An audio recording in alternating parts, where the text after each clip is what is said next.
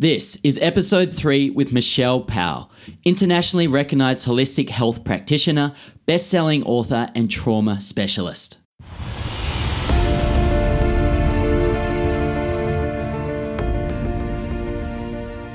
Welcome to the Wild Ones with Cam Miller podcast. I'm your host, Cam Miller, and I'm a coach, lifestyle entrepreneur, and founder of what has twice been the UK Babywear Brand of the Year. For the last few years, I've been supporting people around the globe to reconnect with the wild, innate strength within themselves so that they can rapidly realize their goals and build incredible lives. The purpose of the Wild Ones podcast is to connect those creating wild, free, incredible lives and to share the knowledge, tools, and skills we need to spend more of our time doing the things we love with the people we love when we like. If you're inspired by this podcast episode, subscribe to the podcast and head over to cam-miller.com where you can check out and sign up for my free weekly growth guide email. It works hand in hand with the podcast to provide you with a steady stream of motivation, knowledge, and practices to fuel and guide your own wild, free, incredible journey through life.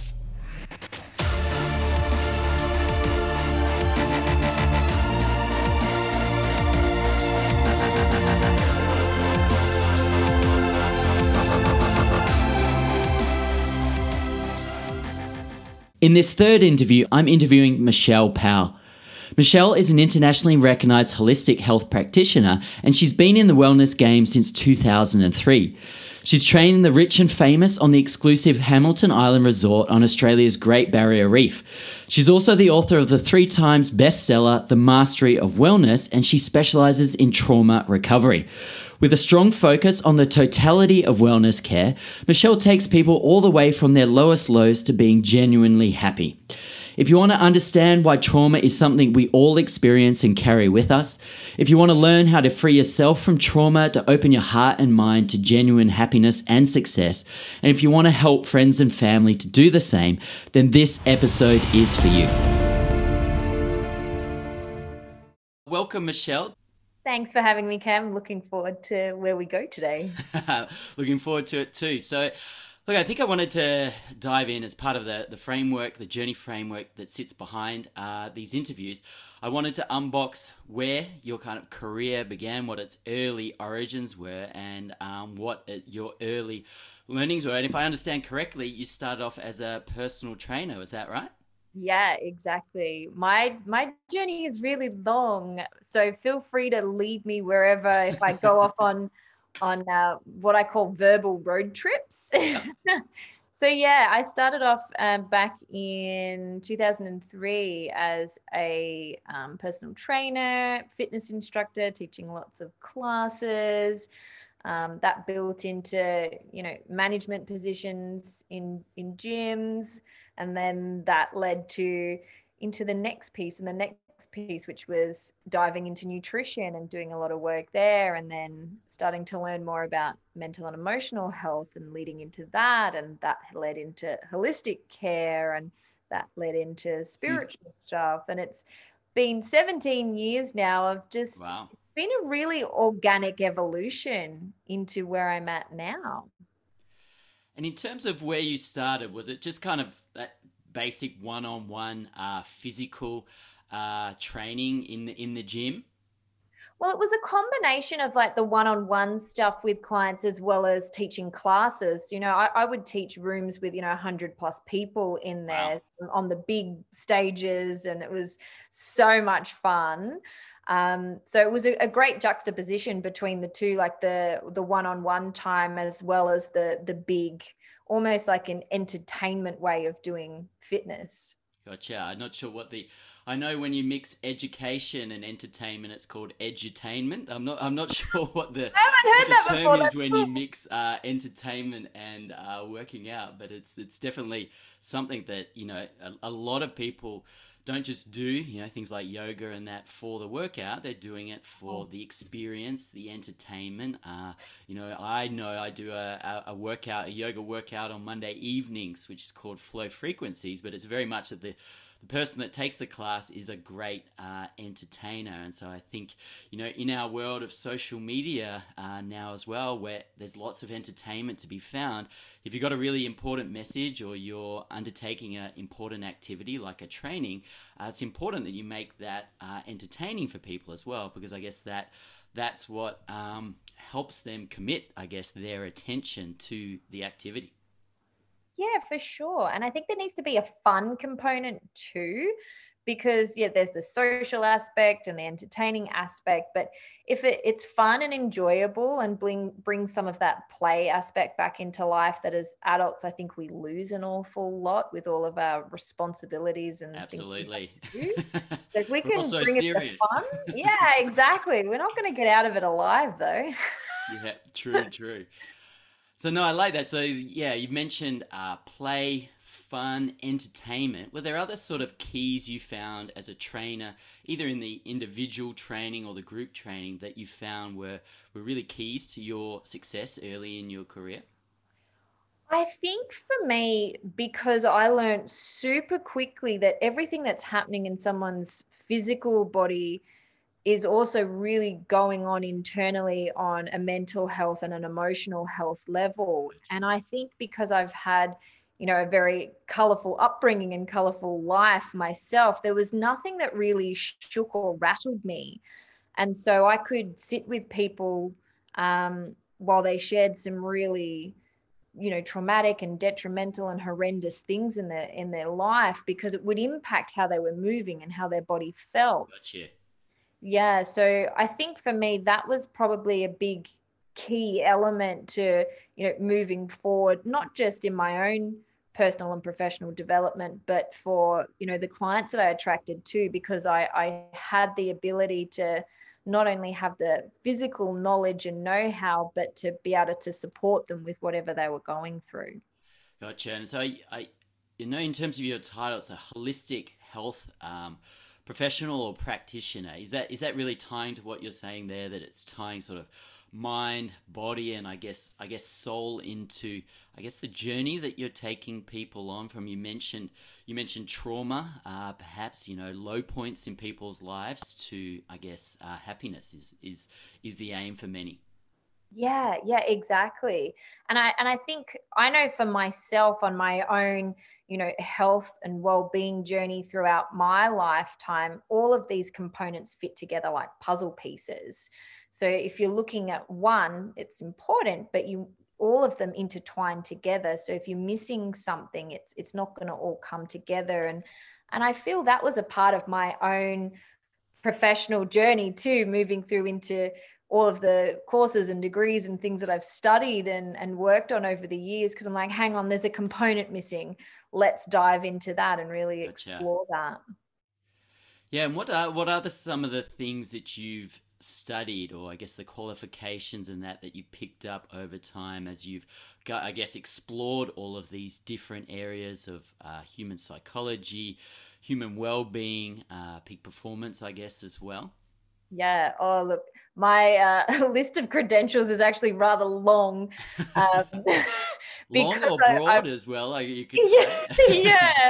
Yeah. So, I mean, obviously started off with, you know, fitness certificates and qualifications there and um, from coming from that fitness industry and then that moved into I, I, started with mainstream nutrition and qualifications there too and that sort of it grated me because I wasn't finding that cookie cutter approaches don't work for people. Yeah. And that led me into more of the holistic um, approaches and doing it that way. And then, um, so I did a lot of work with the CHEK Institute, for example, and you know, then went down into the the mental health components and did um, you know, some diplomas and qualifications there. And so it's just been a, big evolution. So, yeah, my uh, list of credentials is rather long. so I keep it um, holistic health practitioner because um, it, it's sort of the banner really that encompasses everything I do, plus um, internationally recognized as a holistic health practitioner. So it just keeps it simple. No, I, I like it. And I guess for, for myself, I, you, you can use the word sort of qualifications and that, but really um, these are just skills, I guess, that you've been acquiring through uh, both through uh, bookwork, through the different courses you've been doing, but through uh, most importantly, I think is the practical application of the knowledge that you've been learning. So I think it's it's important to develop these skills, and I think qualifications that often just suggest that you've developed those skills under the tutelage uh, of an experienced practitioner, which has been helpful for passing them on. And so I noticed in the early stages of your career, I think it was between 2003 2009 sometime, that you, uh, if I read correctly, were on Hamilton Island, was it, as this part of your, the personal training? Yeah, yeah. So I was um, in management positions back in South Australia because I'm originally a Radelaide girl. Gotcha. And um, I uh, I had a headhunter come in saying, you know, we would love for you to come and work up on the island.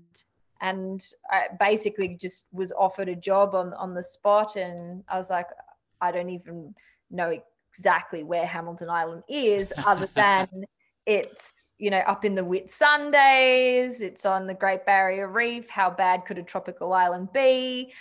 Um, so that was 2007 i went up there and i lived on the island um, and up in north queensland for for a while. Yeah and still in in the um, the health and wellness there. So there's um, a gym on the island, but there was also a lot of caring for the staff, not just guests. And I think that was the really ah, interesting, yeah, fun aspect because there's a you know a lot of staff on that island to make sure that you know everyone was supported. So that was a pretty uh, phenomenal experience to literally live in a postcard for a couple years. Got you. And did you find that um, you know people compared to you know often I guess as a coach or as a personal trainer, you're meeting people in their everyday. They're in their everyday routine. Did you find that when you came into contact with people that were had been taken out of that routine or on holiday, etc., did you find a different mindset or different approach to uh, what they were doing, and I guess what they were interested in as well? I think it was an interesting polarity because obviously with working with a lot of staff as well as um, guests intertwined there.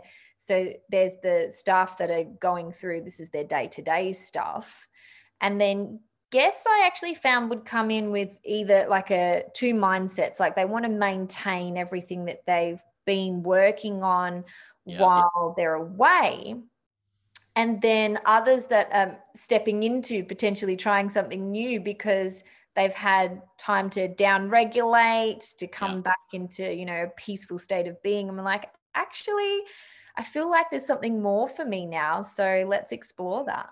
Gotcha. So two two uh, really really different approaches. And have you found i guess across the different areas where you've trained people um, you know what differentiates in your mind those that are i guess more successful um, with the work that they do, either in physical training and or mental training as well? Is there is there any factors you would say which really separates the clients which are which are really successful um, versus the ones that are less so, perhaps?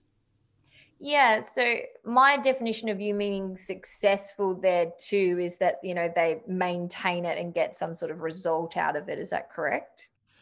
Well, I think so. I think that's the you know, that's one of the exciting things about the term successful. I think. Uh, yeah. I think you agree that everybody kind of needs to define that for themselves. For one person, right.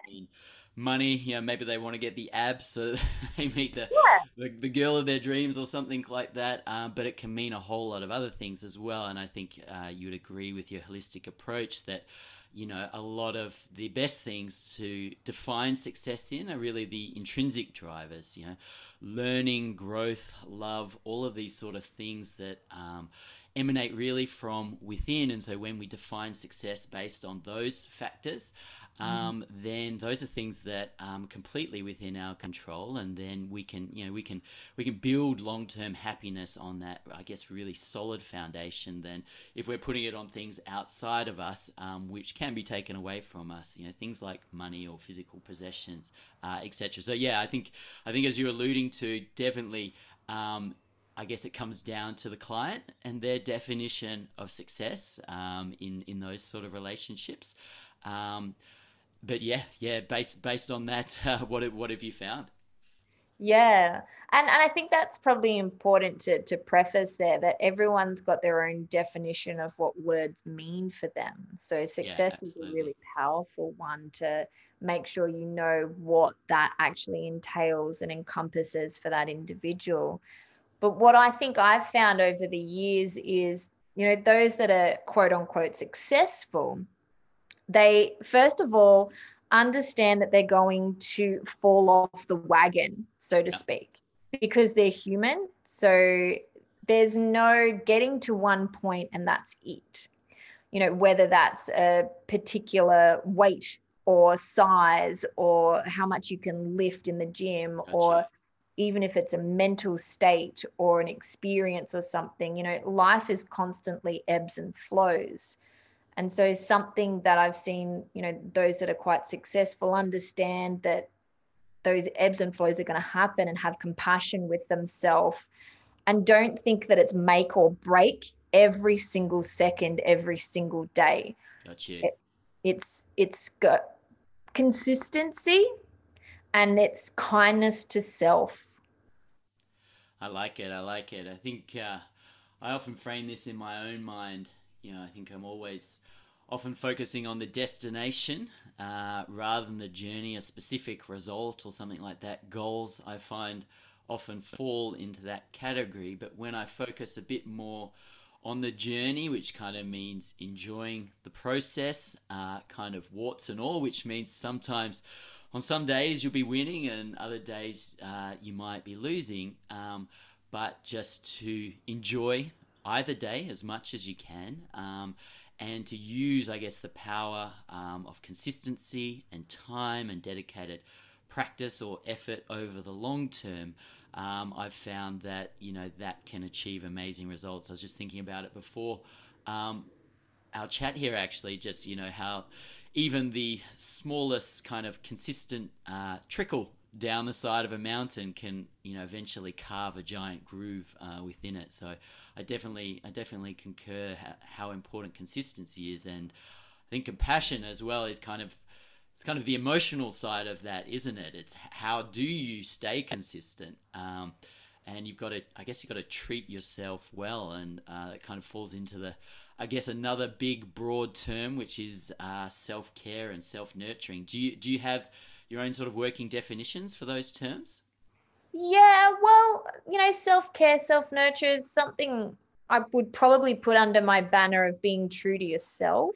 Mm-hmm. And and I think that sort of sort of ties in with that compassionate aspect too of the ebbs and flows of life because like you said some days are going to be really hard some days are going to be really challenging and you're constantly in a state of flux as in you're always evolving. Like who you are now is different to who you were 12 months ago yep. in 12 months time. You're going to be different again.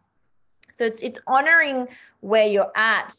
So i feel like there's a fine line too because you want to allow the changes you want to allow the flows and you know because what feels good today might not feel good tomorrow. Yeah. And there's also the checking in with yourself and you know are you making excuses or you know are you bsing yourself a little bit you know finding that balance so it, it self check in and being really honest with yourself I like it. And I, I came across recently a guest who was talking about, you know, I was asking them how they stay balanced. And there's this kind of checking in uh, with oneself. And I think often in my own practice of that in the past, you know, when you're, you know, struggling, you're having a tough time, often your self awareness goes goes um, you know off the charts, so it goes goes away a little bit. And uh, what he mentioned actually is he said his partner or his wife is actually you know his best point of reference that she will very quickly say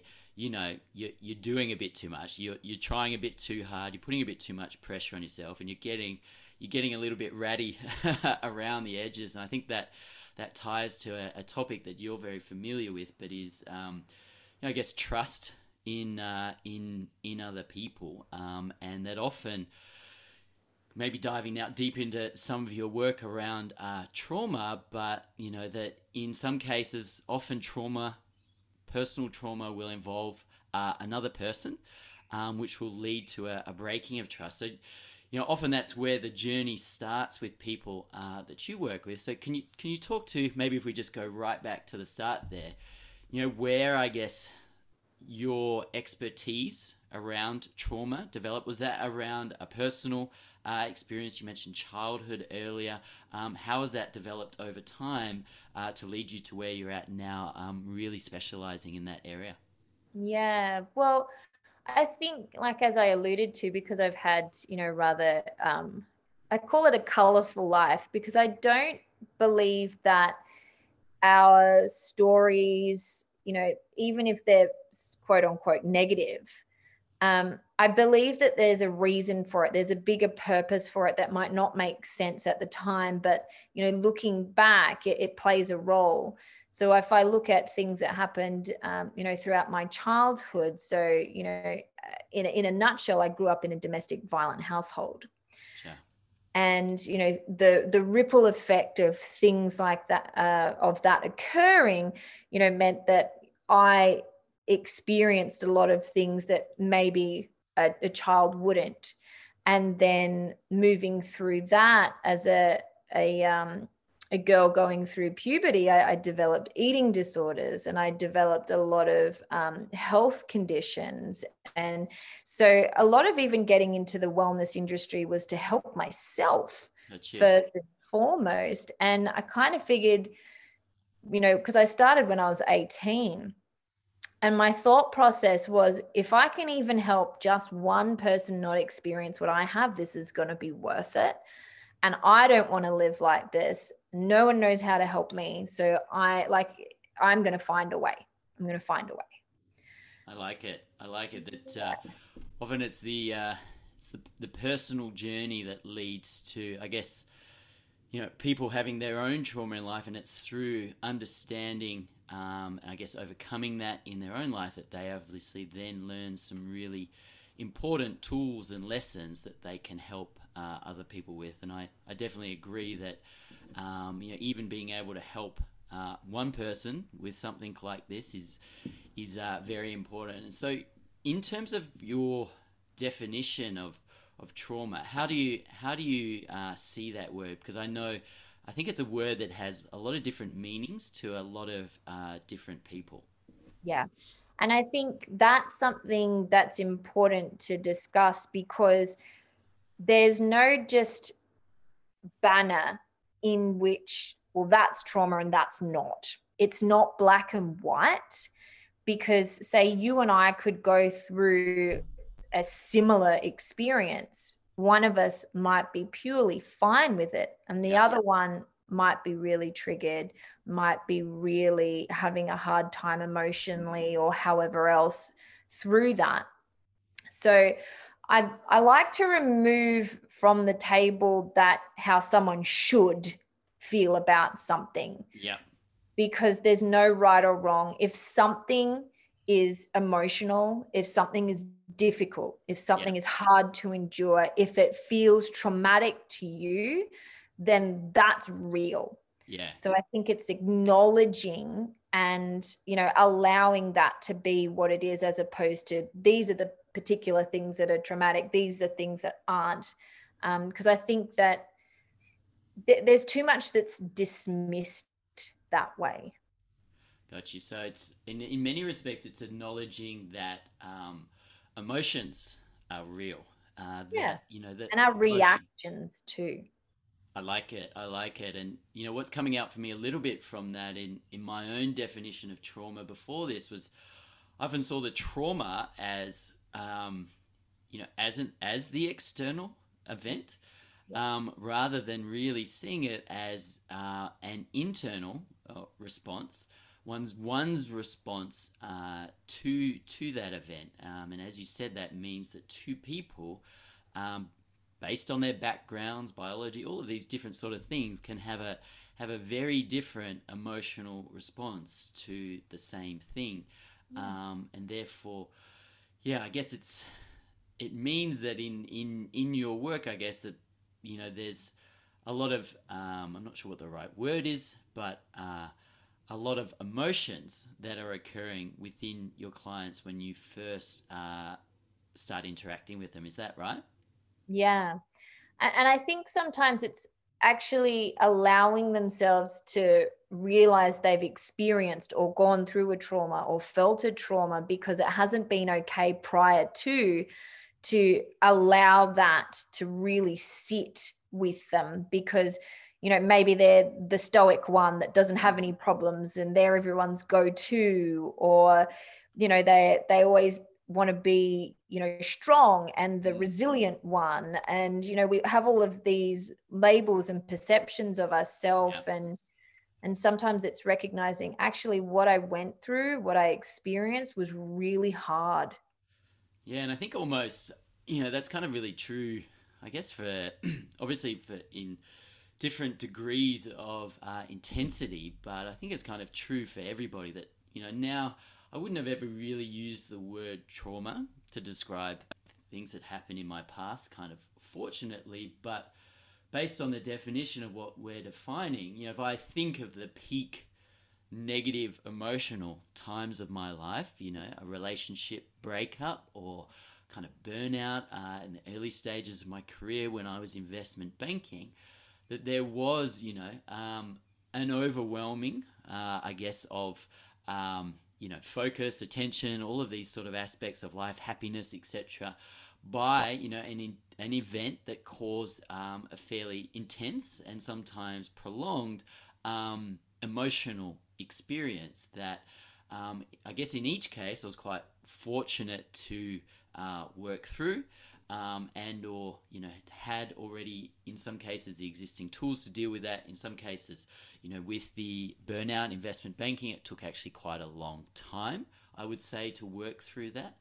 But um, would you agree there that you know the word trauma it's actually kind of a very broad term and actually it, it's quite it's something really that is probably um, you know applicable to to just about everybody really. 100% because in fact everybody has experienced trauma. And i think that's almost important for people to recognize because i hear so frequently oh but what i experienced wasn't as bad as this person or that person yeah. so it's almost a belittling of how they feel or how they've reacted because you know it wasn't as bad as well no if it was a big deal for you if it yeah. impacted you in some way that's a trauma every single one of us has experienced at least something like you said relationships are, are a big one that can cause um, you know traumatic responses or even just triggers moving forward in in our lives too if we experience something that you know maybe hurt us or harmed us in some way then moving forward in our life, it, it can show up in various ways. And it can even show up in seemingly non-related ways like i'm super independent and i don't need anybody else yeah. well that's actually a trauma response yeah that's that's interesting. So you know if for instance you know with either something happened with parents or or past partners etc you know if we develop over time this kind of sense that you know with other people in life that they will eventually break our trust or something like that in, in many respects where prolonging a trauma or that's a type of trauma response that we then don't allow ourselves to be close to other people we don't allow other people to help and support us in different areas of life we become you know, as you said terribly independent which has value independency but so does um, working, connecting with other people, um, leveraging the support, guidance, expertise of other people, and that's something I've experienced a lot in my work. That if you if you look at peak performers, um, they're very happy for anybody um, to you know provide feedback in particular area of their life. They they're almost seeking it out. Oh, how can I? You know, what am I doing wrong here? What can I do better here? They're constantly seeking out feedback, ideally it's constructive. They're constantly bringing in new people to help them with different parts of their game. But I feel like a lot of people myself, including you know, times in the past when I was experiencing um, negative emotions, etc. I can't. People tend to go the opposite way. Is, is, is that correct? Where they go, they go quite independent and they're like, no, I've just got to deal with this myself. I just need time alone, uh, etc. Whereas that's, I guess, taking them away for some of the most important support and structures that we have in our lives, which are connections with other people. Yeah, exactly. And, you know, you're correct by saying that, yes, there's a level of independence that's important. We can't be reliant on everyone else to be responsible for us. We need to take responsibility for self. But then there's sort of this extreme independence where, like you you touched on, it can be, you know, trust issues. If we've had our trust broken, if we've, you know, experienced some really negative things, um, then it impacts us with, you know, present and future people that come into our life because it's it's like a protection mechanism. It's sort of keeping people away in case you get hurt again which you know blocks one of the most fundamental aspects of being human which is mm-hmm. having connection and that's how we're designed to be we you know we would we, if you go back throughout history even just you know tribal aspects and how our nervous system co-regulates and you know we actually need one another. We're not designed to be on our own. I mean, there's a reason why solitary confinement is one of the harshest punishments we give criminals yep. because it's so damaging to the human spirit. Mm. Yeah, absolutely. I can I can only I can only imagine. We've all experienced a tiny little bit of that, um, you know, with COVID in in 2020 in terms of isolation and uh, you know, I found recently in being able to reconnect with people in a physical sense, you know, just how important that is. I have a, a workout crew that I, I train and train with uh, each Wednesday morning, and just the camaraderie that's developed through that, I found those days I always feel as light as a feather. And it's not it's not just the physical workout, but it's the you know it's the banter, it's the fun, it's the chatting, it's the um, connection with other people that's just so important because I feel like um, you know it's at the end of the day, perhaps um, it'd be interesting to discuss if you agree that you know I guess one of the most important things as an individual, if we come across, well, really, you know, if anybody is suffering, including ourselves, um, you know, I guess love and empathy um, is one of the the most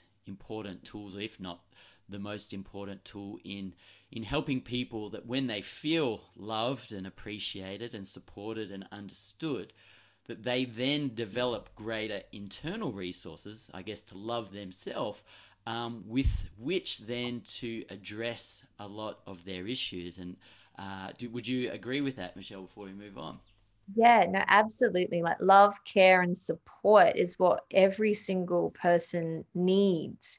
I mean, we are, as you know, human beings, we are needy, and that's not a negative. It's actually a part of, like I said, the human experience and even yeah. how we're physiologically designed. So, yeah, exactly. It allows us sometimes strength so that we can do what we need to do to overcome. And if you have a, a good support network and people that are there for you, then you absolutely will come out the other side, you know, much stronger. Gotcha. In terms of um, in terms of uh, trauma, and I guess even just when people are going through a hard time emotionally, it is often our, I guess, our friends and our family um, that we turn to first. And I guess, I guess one of the recommendations would be, you know, based on everything we've discussed on this. Firstly, is is to try and involve professionals in the process um, I guess in the in the right way because these are kind of, as you mentioned, complex, diverse matters, and I know just through my own experience that one of the things I see most commonly is that when somebody is, um, and this is something I've only learned really over the last year, that when somebody is, I guess, emotionally charged um, or going through a really tough time, that um, we all want to help them. And so often what we lead with is a solution oh, you're feeling like this. Uh, why don't you try this? And then, you know, you'll feel better, uh, kind of thing. And, in my own experience and, and in observing others, that uh, that often actually leads to a negative um, response in the individual. Could you maybe describe how would be um, a better approach, or, or how potentially you would approach somebody, um, you know, that's either come to you or potentially hasn't even come to you yet, but that you know is going through a tough time emotionally? Yeah, look, I feel like this has got a couple really important messages to share. So I'm going to go on a couple components here. Number one, don't always wait for people to tell you that they're not doing okay because when someone's depleted, you know, even if they're just experiencing, I say just experiencing, it can be so overwhelming to experience, you know, depression, anxiety, or anything else from a mental health standpoint. I think we there's so much push for um, someone saying they're not okay. But if when you're so depleted, you technically don't have anything left in the tank. Mm-hmm. So checking in on people and and doing it from a wholehearted space. Yeah. So, you know, those people in my inner circle, they know I'm a checker in or a I'll, you know, even just send a message, you know, how you doing? No, but how are you doing really? Yeah. You know, so checking in on people, not always waiting. Yeah, because I guess in, in what you're saying just then that um, you know, if you only check in on a very um, uh, basic level, you know, people's initial response would just be, "Yeah, I'm fine," you know, all, exactly. all's good kind of thing. But if you give them a bit more time um, and you go a little bit deeper, you might quickly find that they're they're not really okay below the surface.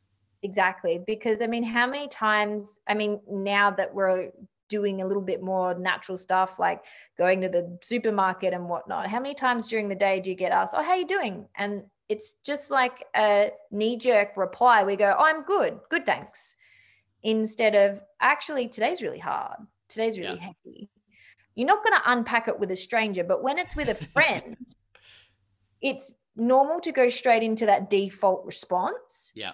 And a lot of the times people don't want to be a burden on mm. other people. We're so afraid to add pressure onto people's lives. Yeah. But the thing is, if you love someone, you want them to be able to share all of the pieces of themselves. I yeah. mean, I'm sure that you would agree that people in your inner circle that are in that you love and and care for you would want to be there for them and and whether that's at their highest or at their lowest.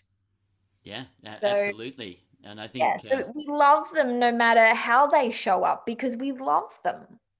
Yeah un- unconditionally. And and you know if you if you do really love somebody it's um it's not a burden to help them. It's it's, it's something that energizes.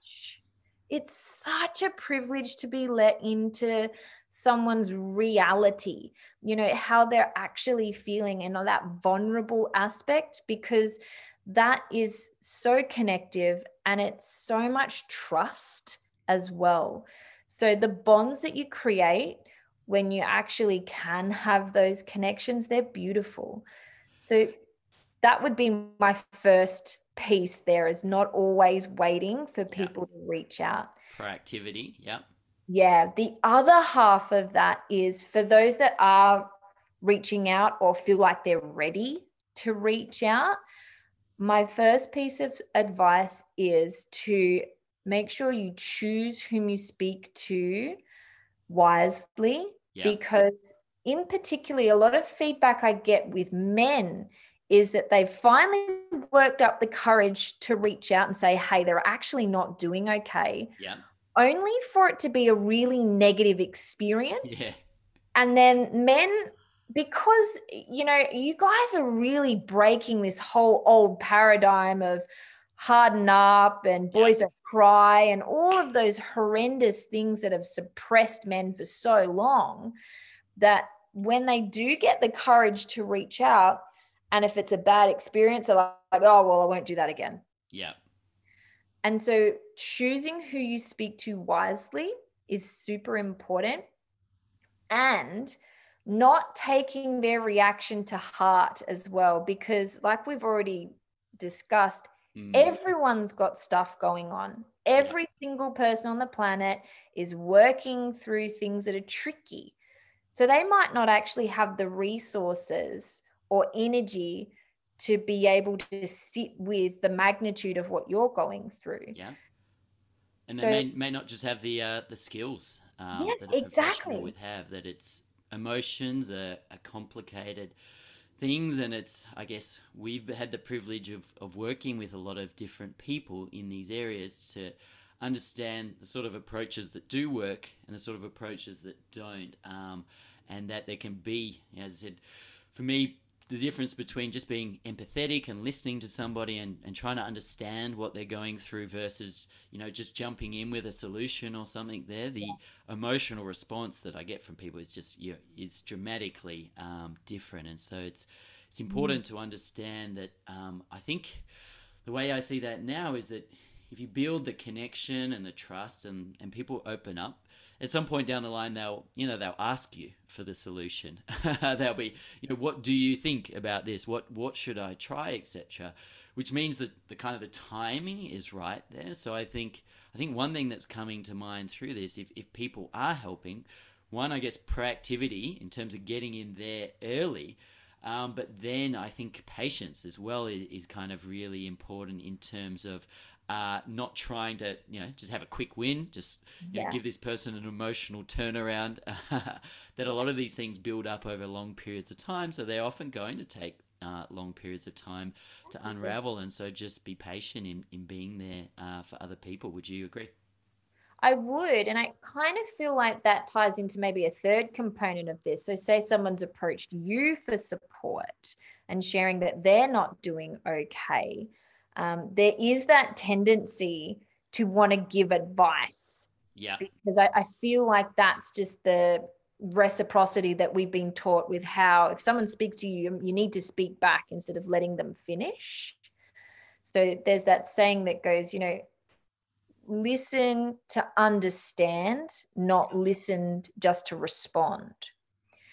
And so if someone is sharing, I think the key number one is to listen yeah. Because when we straight away go into giving advice, that's actually a form of judgment. Yeah. And we're already putting an opinion mm. on something before we actually let them fully unpack what's happening.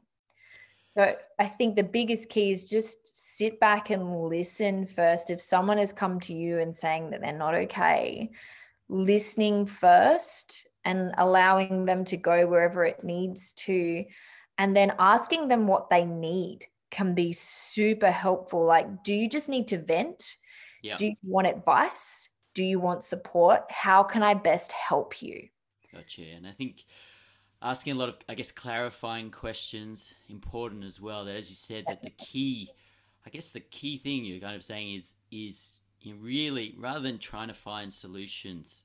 Um, or taking, I guess, taking that person on a journey in some respect, but you're really just trying to, early on anyway, really just understand exactly where they're at, what mm. they're going through, and what their kind of current reality is. And I think from what you're saying, it's in many respects the kind of therapy that even just through them talking about that, one, but then having somebody else actually to talk to. And I think even you know, just being listened to is, um, you know, you're talking about the experience. And when a lot of people approach somebody else, it's a negative experience. I guess we're kind of trying to understand is how can we create um, a positive experience uh, for the person that's sharing because then, you know, that might just be the first time you have a, a, a coffee with somebody or something like that to help them out with something.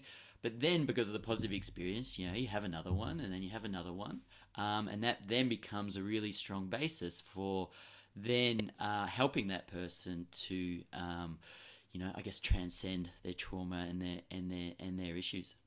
Exactly, and not feeling like that you have to have all of the answers and support because, like you alluded to earlier in this conversation, you know, people don't have the you know skills or qualifications or yeah. know how like you were saying like you know we have with working in you know these types of industries and so uh, maybe even a piece of being that support is mm. saying hey i'm here with you. I don't have all the answers but let's find someone together that you can talk to about all of this that can give you tools to move forward. Interesting. In in because i know for a lot of people um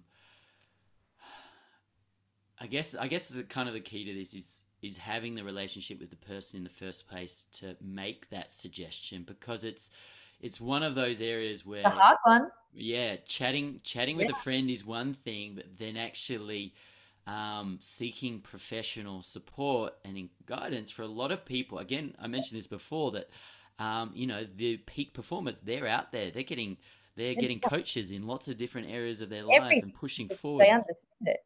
They understand. And that's the, the paradigm we get to shift nowadays too, because no one bats an eyelid when you go to a doctor or you go see a physio, yep. or you know, we understand that we need to have you know maintenance mm-hmm. on certain levels and i feel like there's starting to be a shift in understanding well actually yeah. you need maintenance mentally and emotionally yeah. as yeah. well and uh, it's kind of like you know your car you take it to the mechanic and you get everything serviced and you get the oil changed and you get the tires done and all yeah. of the things.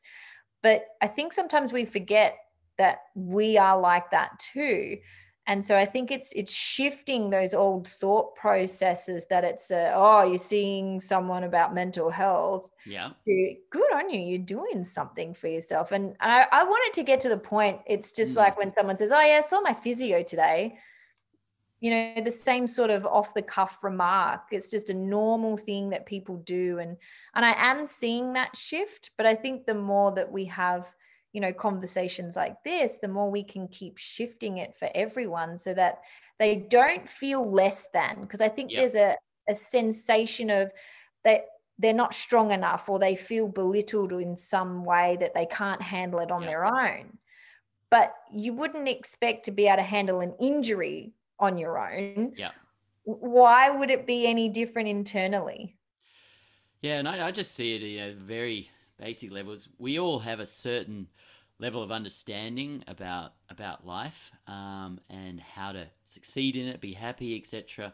We've all got certain experiences that we have, and when we I guess I, I, like to use the term mastermind. Often, you know, you can look at it at coaching and depending on the different type of the relationship. But I like masterminding just because even if you're just chatting with a friend, you are you're linking two minds together um, around the particular challenges or opportunities that you're talking about. And therefore, you're getting a lot more experience, life experience to bear on those challenges and opportunities.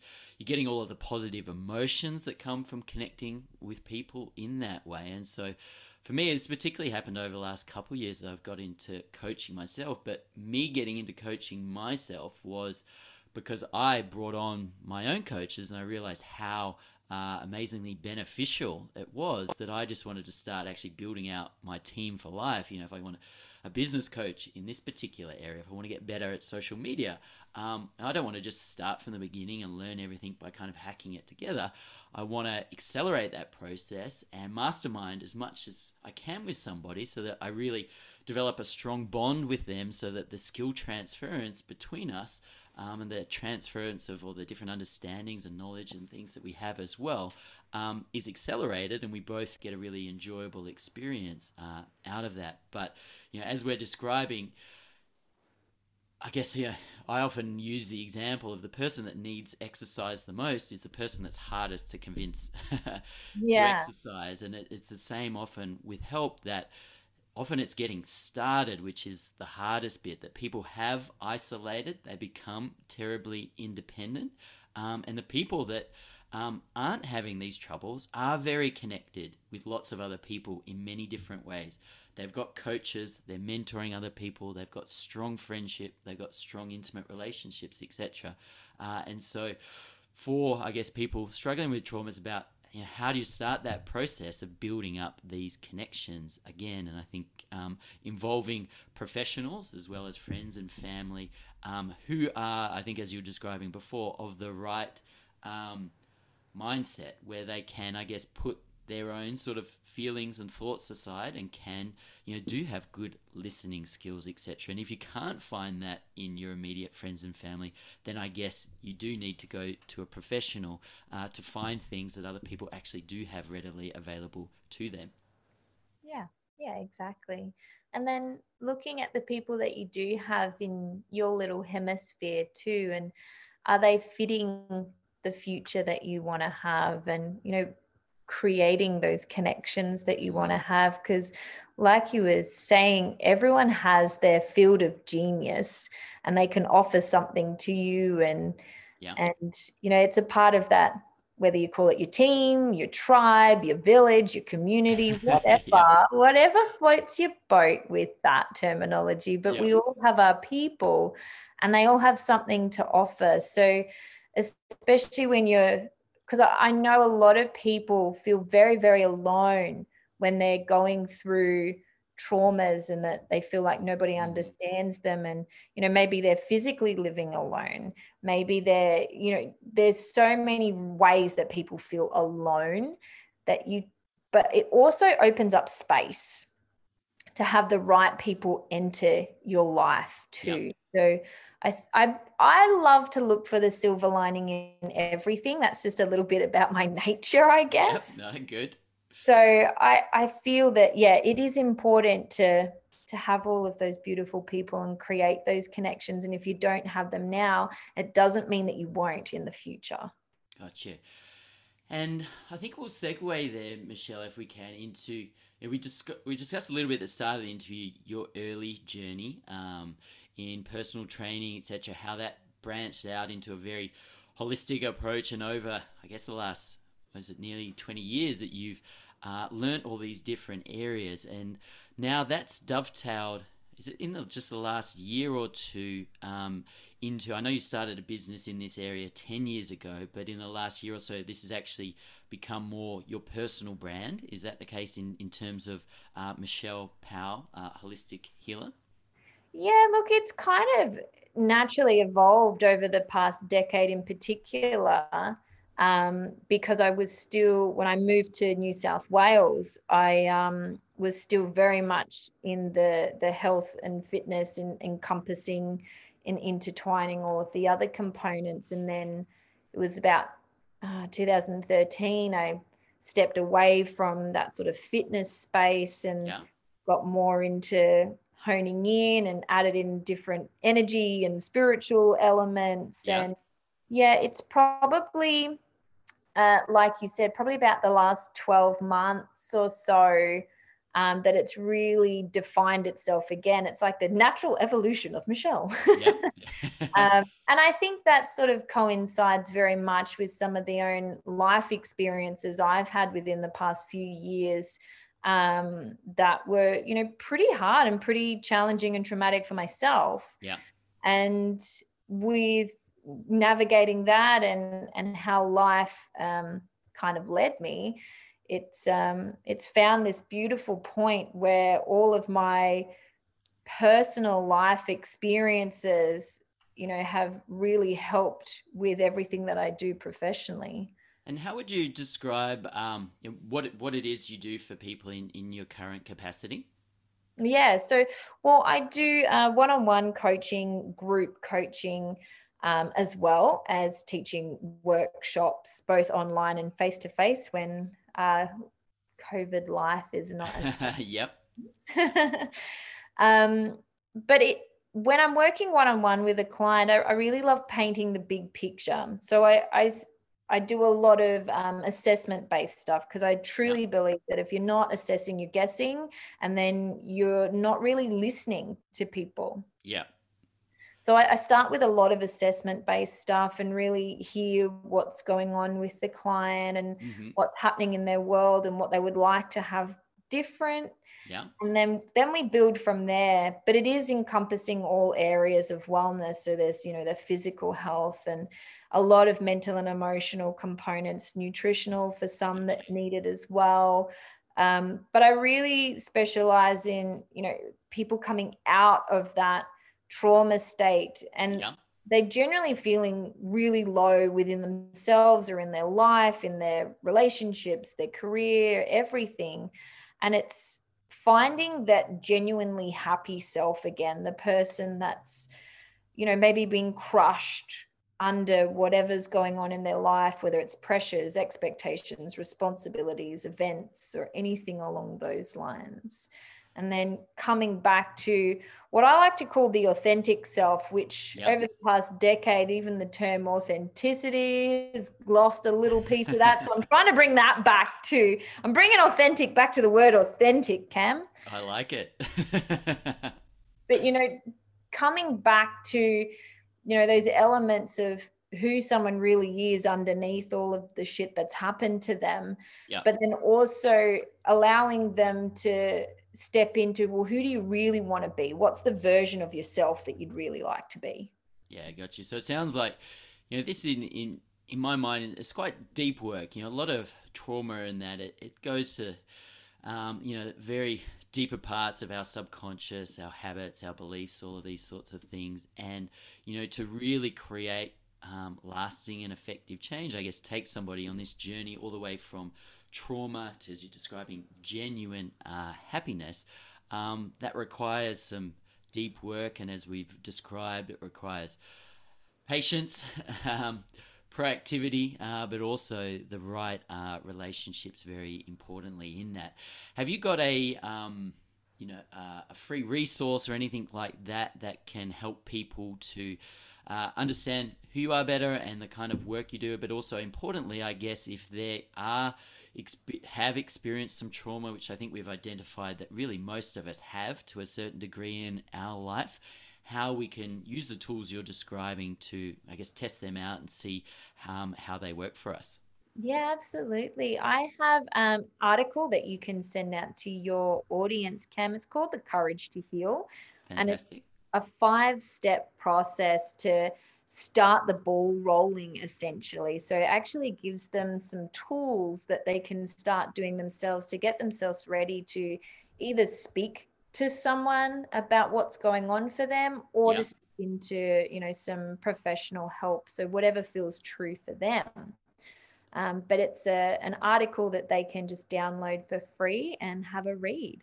Okay cool. Well i'll definitely i'll include that in the uh, show notes. And just um, so people can follow you uh, as well uh, do you have a, a, website you can share and or uh, social media handles yeah, absolutely. So I'm on all of the normal social media places Facebook, Instagram, YouTube, LinkedIn. I'm under the same handle. It's the Michelle Powell. And my website sort of is exactly the same. It's themichellepowell.com.au. Got you. Well, look, Michelle, it's been fantastic having you on the podcast. I think it was it was really good to dive deep on a number of different areas, um, especially trauma. It's something for me that I haven't really uh, dived deep on in terms of my own uh, experience. So I found that very valuable, uh, and I'm sure a lot of our listeners will. So thanks very much for being here, and hope to have you on again sometime soon. Thanks so much, Cam. I'd love to. So there you have it, guys and girls. If you enjoyed this episode, then please subscribe to the podcast and head over to cam-miller.com to sign up for my free weekly growth guide email. If you're really loving the podcast, please also share it with family and friends and leave a review on iTunes or whichever platform you might be listening on. I can't wait to share the next episode with you.